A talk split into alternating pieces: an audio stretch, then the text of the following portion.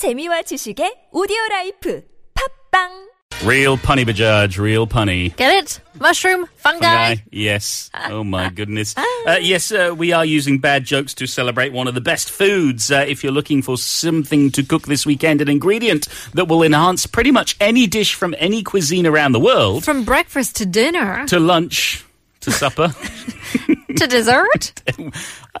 possibly. You could. I mean, why not? I don't Yeah. think many people would, but it's it's certainly possible. We are talking about the humble mushroom. Uh, Sure, and it's got a super long history going back to even the Romans that had it on the menu. Of course, we have it in a lot of Italian food. The ancient Aztecs and Egyptians as well considered mushrooms as food of the gods. However, the history of the cultivated mushroom started much later. So if we're taking a look in the middle of the 17th century, a melon grower near Paris accidentally grew mushrooms in his garden with melon. So after tasting it, he decided to cultivate this new exotic delicacy commercially, and this new mushroom quickly gained the the name um, champignon de Paris.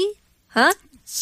Sort of like that, yeah. Champion of Paris. Yes, and later on, another French gardener discovered that uh, you could actually grow mushrooms in caves because they had just the right cool and moist environment for them. And so large scale mushroom cultivation developed in the caves around Paris. And of course, for uh, many hundreds and thousands of years, people have gone mushroom hunting.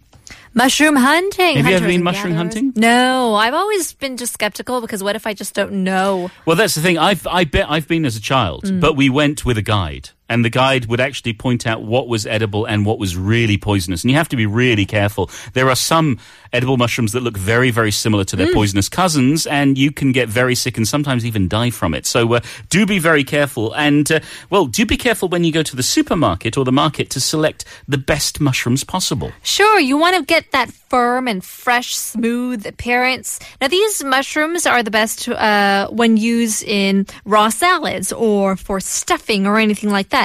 More mature mushrooms will be a bit softer and slightly browned, which will have actually more flavor, but a shorter shelf life. So you want to use them up really quick. And the surface of the mushroom should be dry, but not dried out. Sure. It shouldn't be slimy or anything because that's when it seems like it's gone wrong. Yeah. And appear plump. So a close to uh, a uh, a veil under the cap indicates a delicate flavor, while an open veil and exposed gills mean a richer flavor. Ooh, richer flavor every time for me. Expose those gills, Bajaj. Okay. Uh, now, when it comes to storing mushrooms, um, I have to say I'm a little bit perturbed sometimes going to the supermarket to see the amount of plastic used uh, because uh, generally paper bags are going to be better. Oh, wow. Uh, Okay. Yeah, so you want mushrooms to be able to breathe, and they keep for up to a week in the refrigerator like that. Mm-hmm. Um, uh, generally, if it's plastic, uh, porous plastic with little holes in it, that's going to be okay. But sometimes you get sealed tubs, and you'll notice your mushrooms start to sweat. Mm-hmm. Right, right. And that's not good for anyone. Um, the other thing that you can do if you're sautéing mushrooms, uh, they they will freeze and they'll keep up for a month, and then you can just use them. I don't know in pastas or sandwiches or wraps in salads, whatever you want. Mm-hmm. So we want to give you the best tips we have for cooking mushrooms. Uh, where should we start, Judge? Well, um, I never tried this. But braising mushrooms seems to be quite popular. So, in a large saute pan, you want to heat like some oil, a tablespoon or something, over medium heat. Uh, you want to work in your batches. So, add shiitake mushrooms. You can add some garlic if you want to spice it up as well. Press down firmly with the spatula to sear the mushrooms and then move them to a plate. Now, repeat this process uh, with the remaining oil and mushrooms and return the mushrooms to the pan. And then you add the water reduce the heat, cover and let it simmer until tender for about four to five minutes. Season with some salt and pepper, let it cool completely, and you got yourself some tasty braised mushrooms. Uh, yes, but if you're a bit of a meat lover, you fancy a steak and you want a, a mushroom gravy, and then we've got a recipe for you as well. You want to get a medium saucepan over medium heat. Get three cups of mushrooms and onions with butter. Cook them together for about five minutes. Combine a couple of cups of beef broth, half a cup of all-purpose flour. Cook, stirring constantly until it is golden brown and thickened. Season to taste, and you've got delicious gravy gravy for your beefsteak. Sure. I mean, you could add him uh, in any type of dish. You could have him in omelets or anything like that. Here's an interesting way to have. I've just recently had this in a barbecue restaurant. So deep fried mushrooms. Deep fried mushrooms. Basically, you you want to wash them up and pat them dry with a paper towel.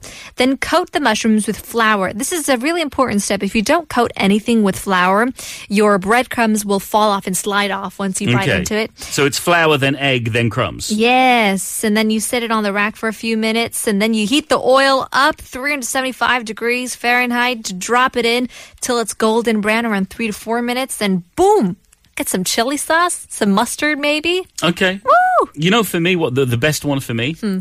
Pork, mushrooms, onions, apple, cider, cream. Ribs? No? What, pork ribs? You could use pork ribs or pork chops or... or You just add them together? well, you you you fry them off in stages, but to make a creamy, mushroomy apple cider Oh. sauce, it's delicious with some pasta or some roast potatoes or something like that. Sure. That's my favorite. But uh, when cooking them, you do you do have to be careful. Is that uh, you don't want to uh, stack them in too much together.